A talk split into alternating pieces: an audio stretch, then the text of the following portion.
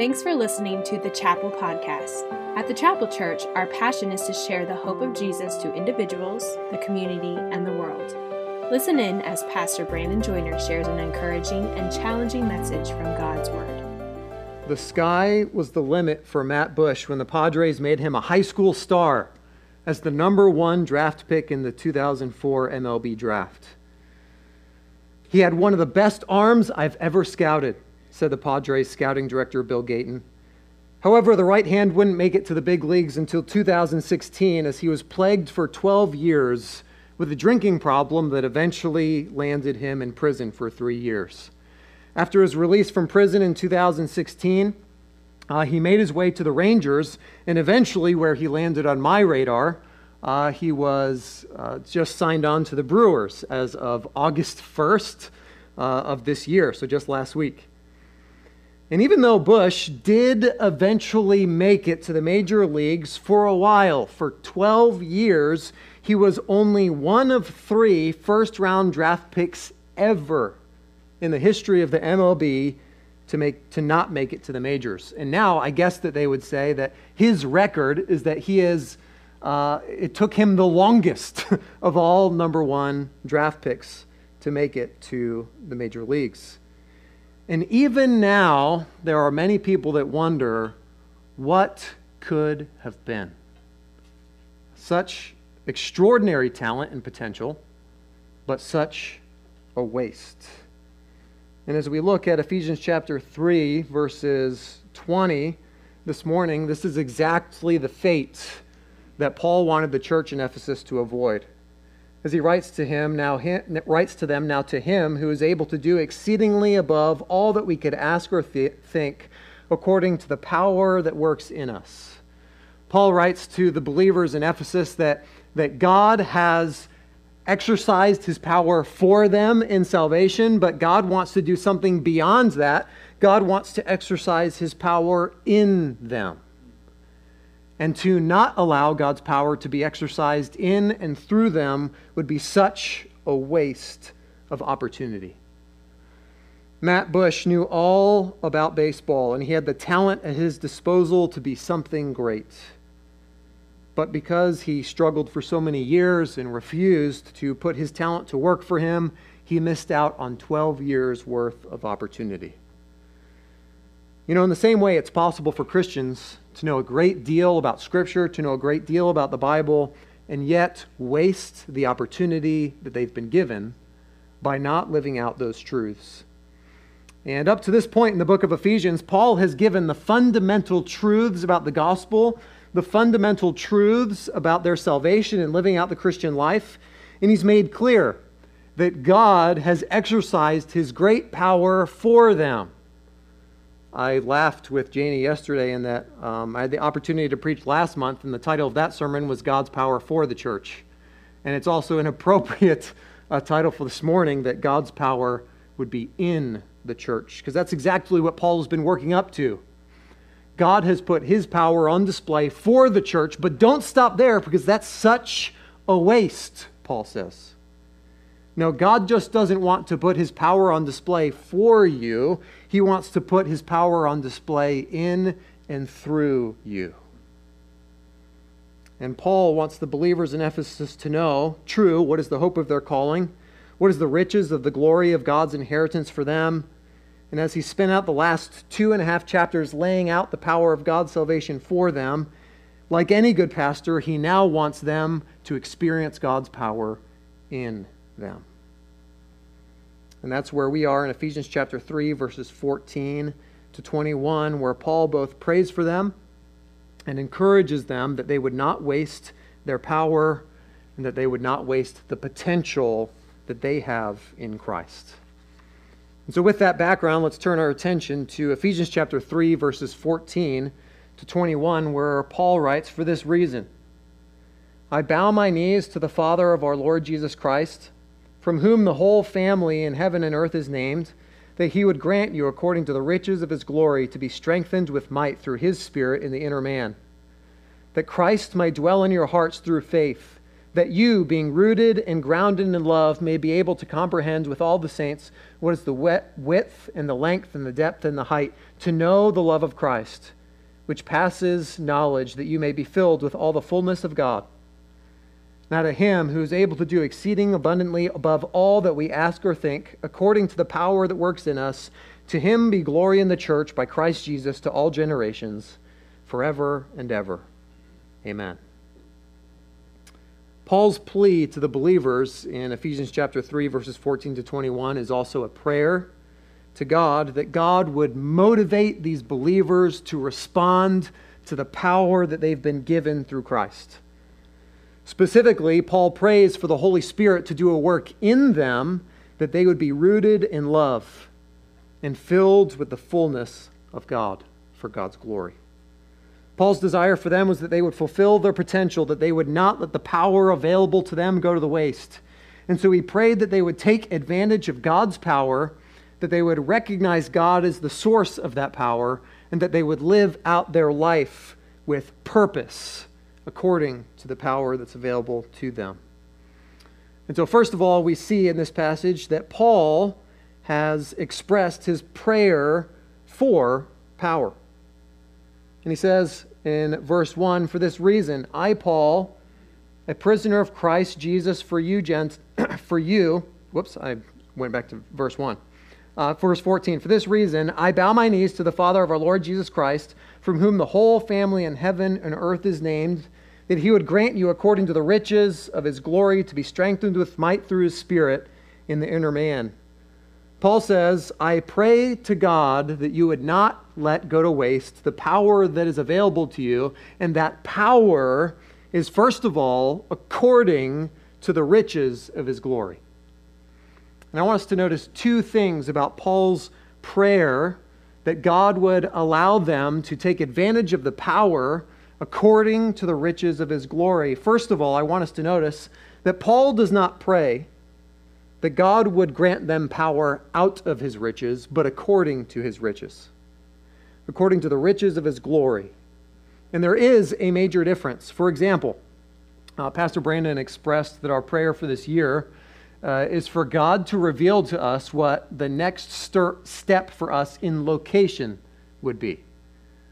And so as we pray through that, we are asking that God would open some doors. Now let's imagine that these two doors over here on my left, let's imagine that they were unlocked. We leave them locked for security reasons, as well as the fact that it's North Carolina and it's hot. And if everyone opened those doors, it would get real hot in here real quick. But let's imagine those were unlocked, and as we let out our service this morning, in walks Elon Musk. That would be a shock, but he walks on in. And he says, you know what? I was watching your live stream this morning, which would be more of a shock. I was watching your live stream this morning, and I heard Pastor Brandon's plea to the Lord for a building. He says, I'm not a believer, but for some weird reason, I felt that I should come in here and give you that $6.5 million. That would be very gracious. And if, according to the magic of the internet and the will of the Lord, Elon, if you see this, we will not reject $6.5 million. However, Elon is worth $265 billion. If he gave us $6.5 million, he would be giving us out of his riches. It wouldn't make a dent for him. It would have huge meaning for us, Elon. So if somehow, right, the Lord providentially arranges that, it would mean a huge amount for us, but for him, not really. Pocket change, which is unimaginable, isn't it? 6.5 million, pocket change for somebody. But that would be him giving out of his riches, but that is not what Paul is praying for the believers. He's praying that they would avail themselves to the power of God that is according to his riches. Here's what God is saying. He is saying, all of my riches are available to you. I'm not giving you part of my riches. I'm not sectioning it off. Here's all of my riches, and here's Garth's portion, here's TJ's portion, and some are smaller than other portions. No, he's saying to all believers, I have all the access of all of my wealth, and according to everything that I have, that's what's available. Now that's a lot of power. He's giving us power according to the riches of his glory. And we've already seen in the book of Ephesians what that means. And we're not going to list out every reality, but we're going to reflect on some of the realities. We'll put the passages of Scripture up on the screen. I'm not going to read them all for sake of time. If you'd like a list, reach out to me later. I can send them on to you. But Paul has already laid out the foundation of what it means to be blessed according to the riches of his glory. He says in chapter 1 and verse 3 of Ephesians that we are blessed with every spiritual blessing. He says in verse 4 that we are chosen before the foundation of the world. He says in verse 7 that we have redemption and forgiveness. He says in verse 9 that he has revealed to us his will.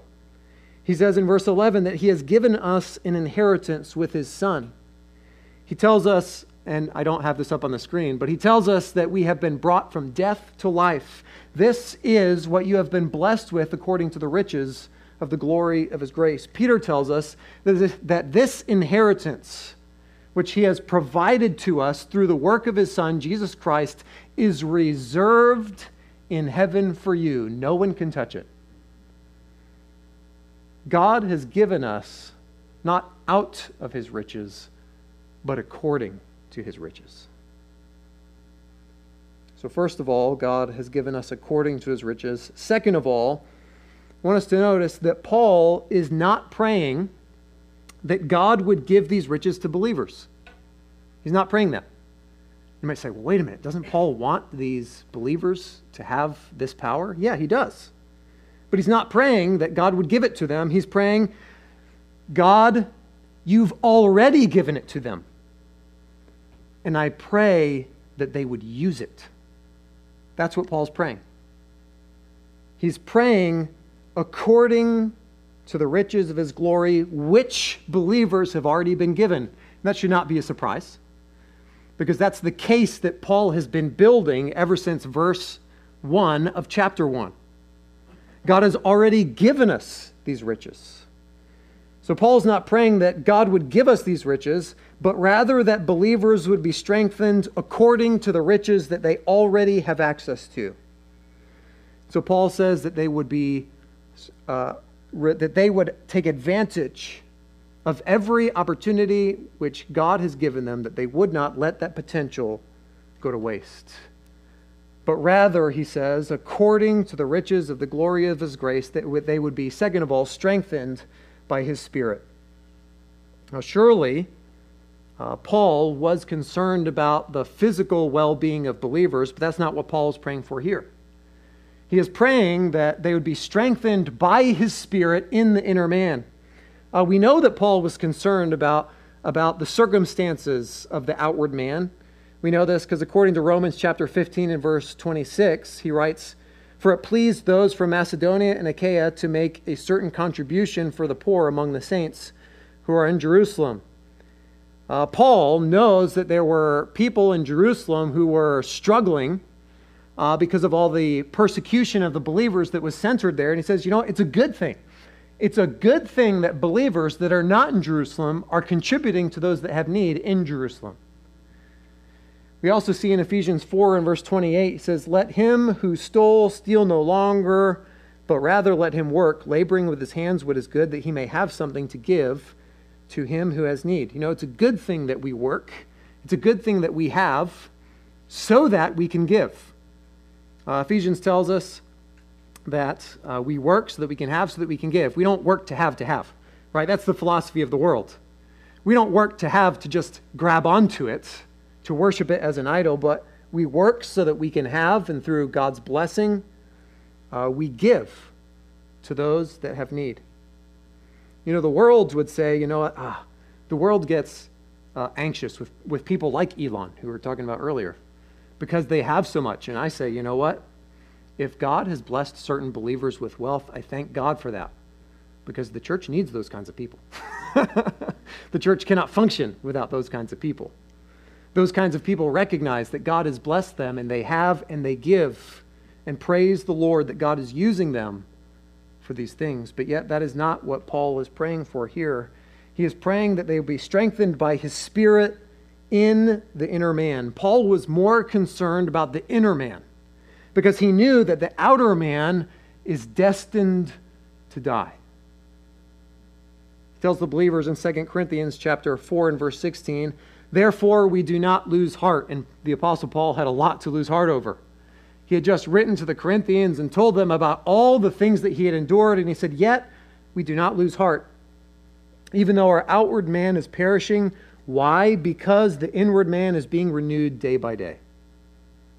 You know, I praise the Lord that even though my physical body tends every day more towards death, and that's true for all of us, my inner man is being renewed day by day in the likeness of Christ. Paul tells us in Galatians chapter 5 and verse 16, he says, "I say then, walk in the Spirit that you would not fulfill the lust of the flesh." That's the goal. The goal is not to preserve our physical bodies. The goal is to change the inner man to be more and more like Christ. You know, being a youth pastor for years, and even before that, I taught middle school students, and I've had many, many conversations over the years with teenagers who were struggling with some pretty serious things. And there would be times when they'd come in my office and they would tell me, "Pastor Bryce, I'm struggling with this, I'm struggling with that, I'm struggling with the other thing. I really don't want to. I want to honor Christ with my life. But it seems like no matter what I try, no matter what I do, I cannot escape fill in the blank." And the first question that I would always ask them was this. I'd say, "You know, you're telling me that you don't want to be enslaved to this sin. That's a good sign."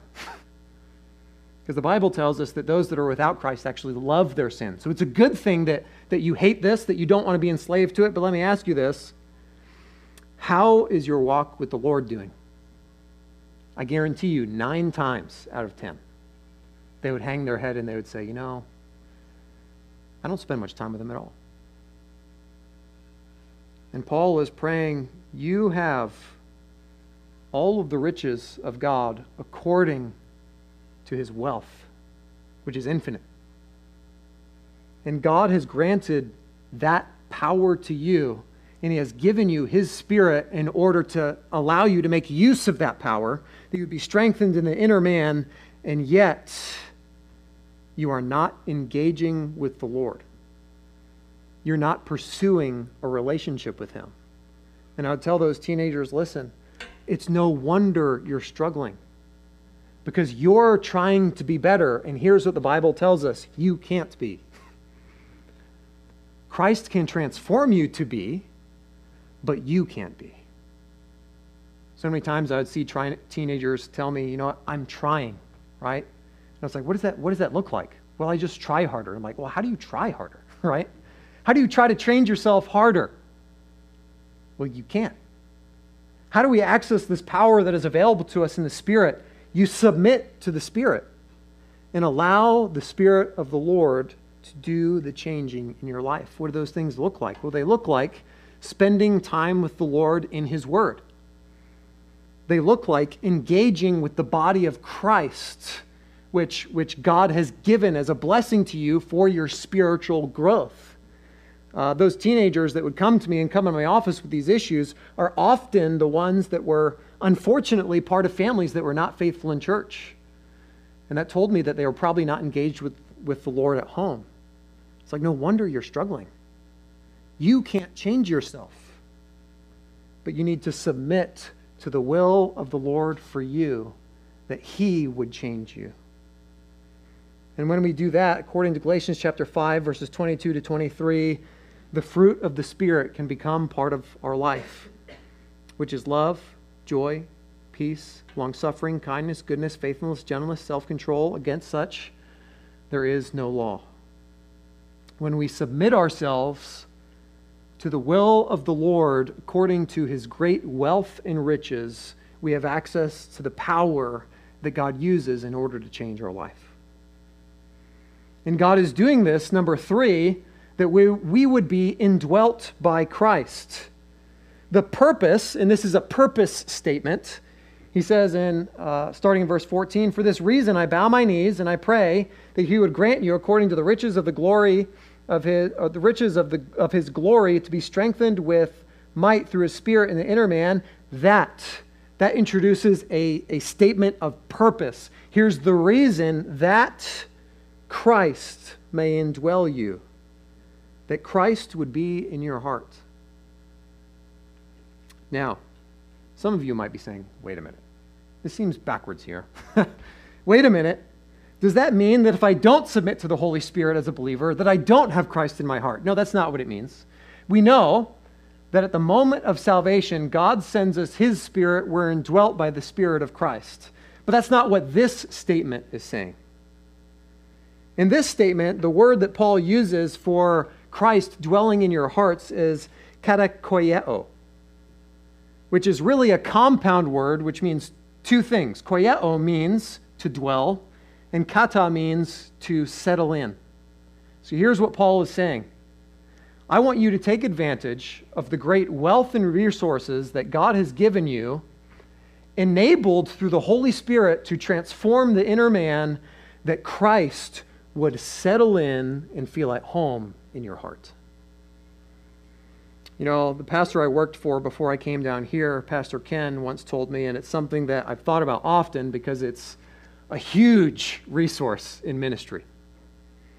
He told me that no matter what happens in ministry, no matter who you counsel that day, no matter what you face, give thanks to the grace of God that when you go home, you're going home to somebody who loves you.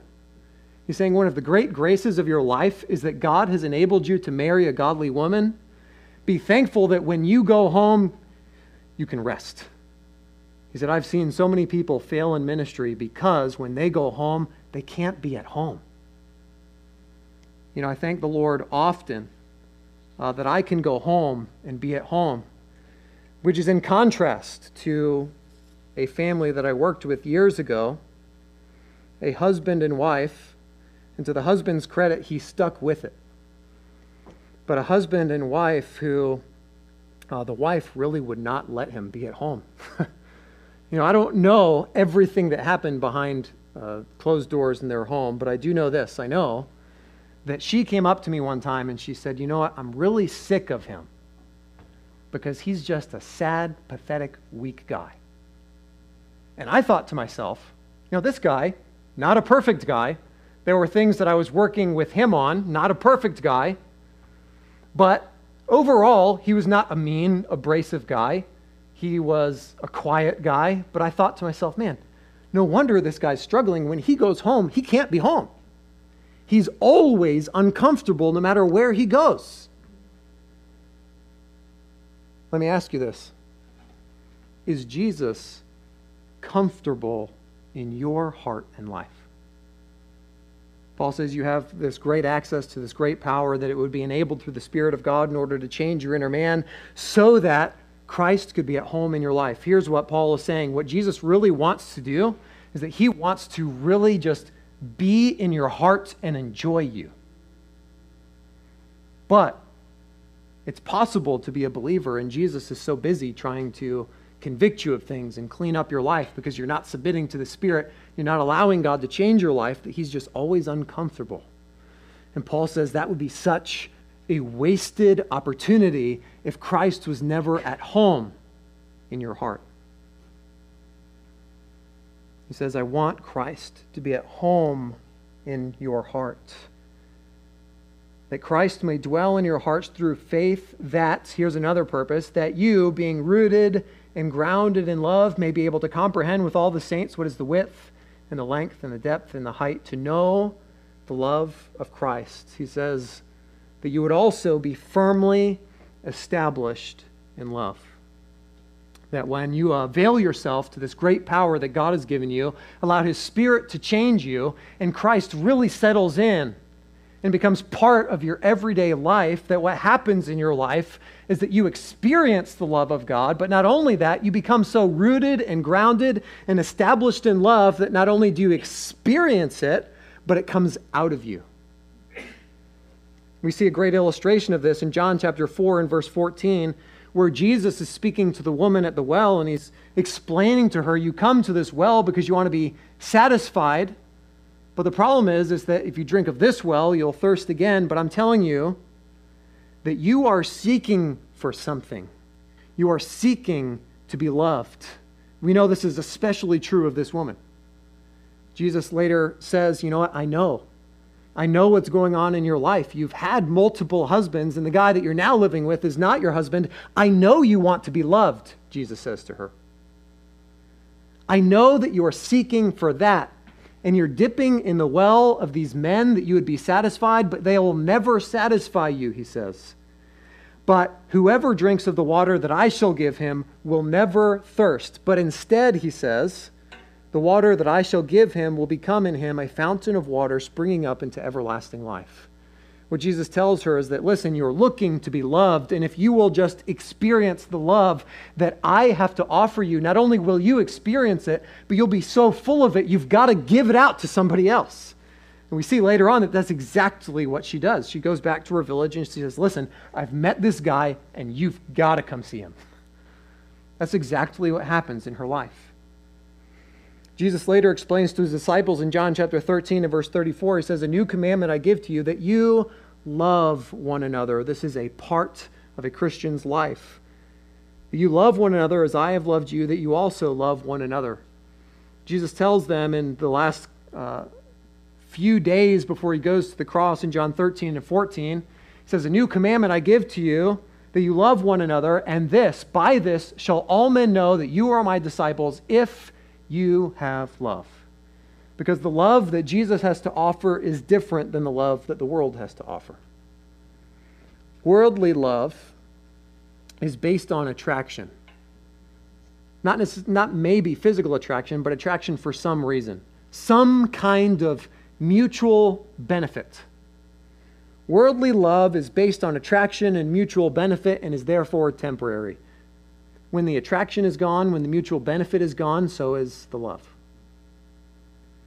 But what Paul is saying here is that when you are firmly established in the love that God has, this is part of God's very character, and it lasts forever. It is part of your life. It is part of the character of God. John tells us in his epistles that God is love.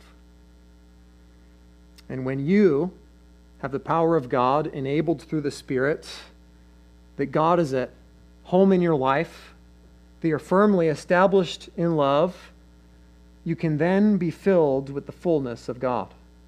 It says in verse 19, to know the love of Christ which passes knowledge, and here's another purpose, that you may be filled with all the fullness of God. Does that sound familiar to somebody else?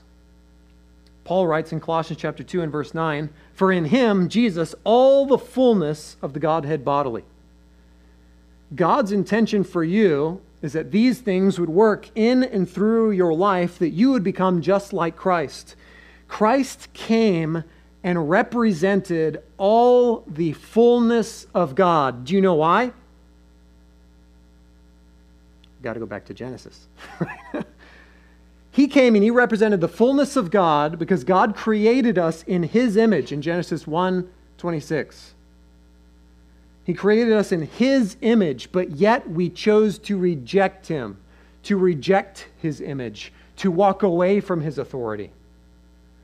Christ came and he represented the fullness of God wrapped in human flesh. Why? Because we totally failed to do it. And what Paul has been explaining for the last 2.5 chapters is that Christ came and he was the fullness of the Godhead bodily, and he expressed his power in going to the cross, taking your sin and shame, dying on the cross and rising from the dead. He did all of that expression of his power in order that the power of God may be established in your life in such a way that you accomplish the purpose that God made you for, which, according to prosperity preachers, is not to be wealthy. The riches in this passage is not that you would be wealthy, not that you would have billions of dollars, but that you would fulfill your purpose of expressing the image of God. That's your purpose. And when all of this happens, you become an accurate representation of who God is. And you fulfill your purpose as a gospel witness in a lost and dying world. And so when the Holy Spirit has empowered you and Christ has indwelt you, and love has mastered you, and God has filled you, then God is able to do exceedingly abundantly above all that we could ask or think. Let's look at verse 20. He says, now to him who is able to do exceedingly abundantly above all that we ask or think, according to the power that works in us. And so he tells us about this source of power. This power comes from God. And he says, I want you to be filled and mastered by God in such a way that God can work in your life. No, I'm sorry. I misspoke. Paul is not saying that God would work in your life. He's saying that God would work abundantly in your life. No, I'm sorry. I misspoke again. Paul is not saying that God would work in your life abundantly. He is saying that God would work in your life exceeding abundantly. Then more than abundantly, that you would look at abundance and abundance would be like pocket change. But I'm sorry, I misspoke again. Paul is not saying that God would work in your life, not that he would work abundantly in your life, not that he would work exceedingly abundantly in your life, but he would work exceedingly abundantly above what you could ever even ask for. I'm sorry, I just can't get this right. Paul keeps adding to himself. God's not going to just work in your life, not just going to work abundantly, not just exceedingly abundantly, not just what you ask for, but what you could ever imagine. You ever thought to yourself, man, I wish I could just see 10 people come to the Lord. You know, I bet that if you asked for more than that, that God wouldn't be begrudging you. Probably God would say, only 10? God has the ability to do in your life more than you could speak of, more than you could ever imagine. And he's able to do exceedingly above all of that. Jesus makes this observation in John chapter 14 and verse 12. He says, most assuredly I say to you, he who believes in me, the works that I do, he will do also. And greater works than these he will do. Now is Jesus saying that we will do greater works than him, going around healing people? No, not in that sense. But it does tell us the priorities of Jesus. Jesus went and he healed people, and he multiplied food, and he healed the blind, and he did many wonderful things. But what Jesus is saying here is he is saying, you know what? The greatest of all these things is that when people see them and they recognize and they turn to me in faith. What is Jesus saying in John 14? He's saying that people would see the miracle of your life. And your life is a miracle. Remember, in Ephesians, Paul has already told us, you were dead. And now you're not. When people ask the blind guy in John 9, who it is that healed you? He says, well, you know, I met this guy. Who it is that healed you? And he says, I met this guy. How did he heal you? And he says, listen, here's all I know. I was blind and now I'm not. That's the same testimony you have. Why do you live the way you live? And you say, listen, all I know is that I met the truths of Jesus. I was dead, and now I'm not. That we would do the works of Jesus, which is to bear witness to the works that he has done. We were dead, and now we're not. That God would work in us and see many people come to faith. Jesus goes on to say that whatever you ask in my name, that I will do, that the Father may be glorified in the Son. If you ask anything in my name, I will do it. Paul says in 1 Corinthians 2 and verse 4, and my speech and my preaching were not with persuasive words of human wisdom. He says, you know what? People aren't coming to the Lord because I am a good speaker. Actually, many people accuse Paul of being a bad speaker. Paul, when he's writing to certain churches, and it kind of becomes a recurring theme. He says, listen, I know that people are telling you that I'm not a great preacher. He says, but who cares? God has changed my life. I was a murderer, and now I'm not. That should say something. Paul says in 1 Corinthians, my preaching is not with persuasive words of human wisdom, but in demonstration of the Spirit and power. God changed my life. That's the most powerful preaching. According to 1 Corinthians chapter 4 and verse 20, Paul writes, for the kingdom of God is not in word, but in power. So God wants us to take advantage of the power he has given us, that God would be at home in our life, that we would be filled with the fullness of God, that God would be able to work in and through us. And finally, he shares with us that purpose for the power. The purpose for the power, he tells us in verse 21, is to him be glory in the church by Christ Jesus to all generations forever and ever. That God would receive all the glory.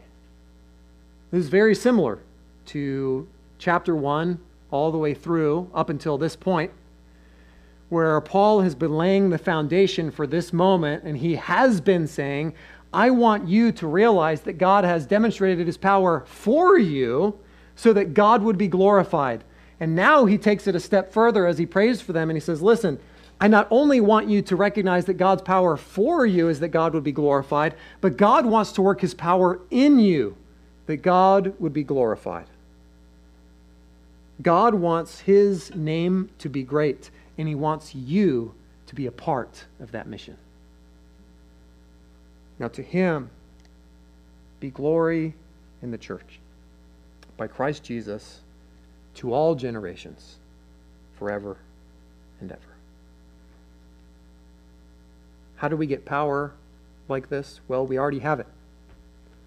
It's when we submit ourselves to the working of God in our life and we stop trying to do it on our own. How do you become better?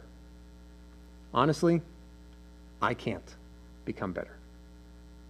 What do? Sit there and go, I just really don't want to be angry tomorrow.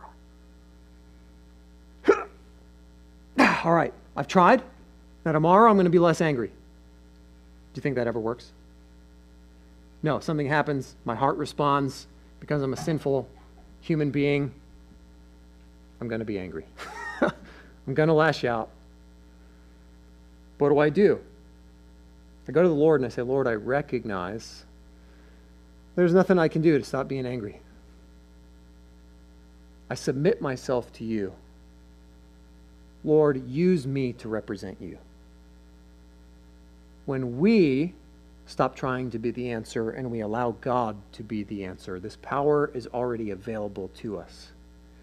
You know, when we get to heaven, I don't think that God will say to any of us, you know what, you trusted in me too much during your life.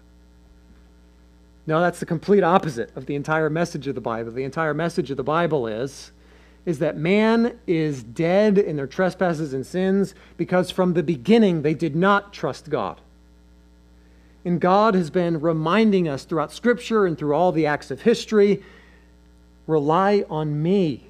Stop relying on yourself. I am the answer. You are not. And he's saying to us through his word this morning, my power is available to you, and my power is available to work in you to do exceedingly abundantly above all that you could ask or think. And so by yielding to God, we not only see God's power for us, but we can also experience God's power working in and through us. He is able to do exceedingly abundantly above all that we could ask or think. And by submitting to him, we can both be effective in our calling as well as fulfill our purpose of bringing glory and honor to him.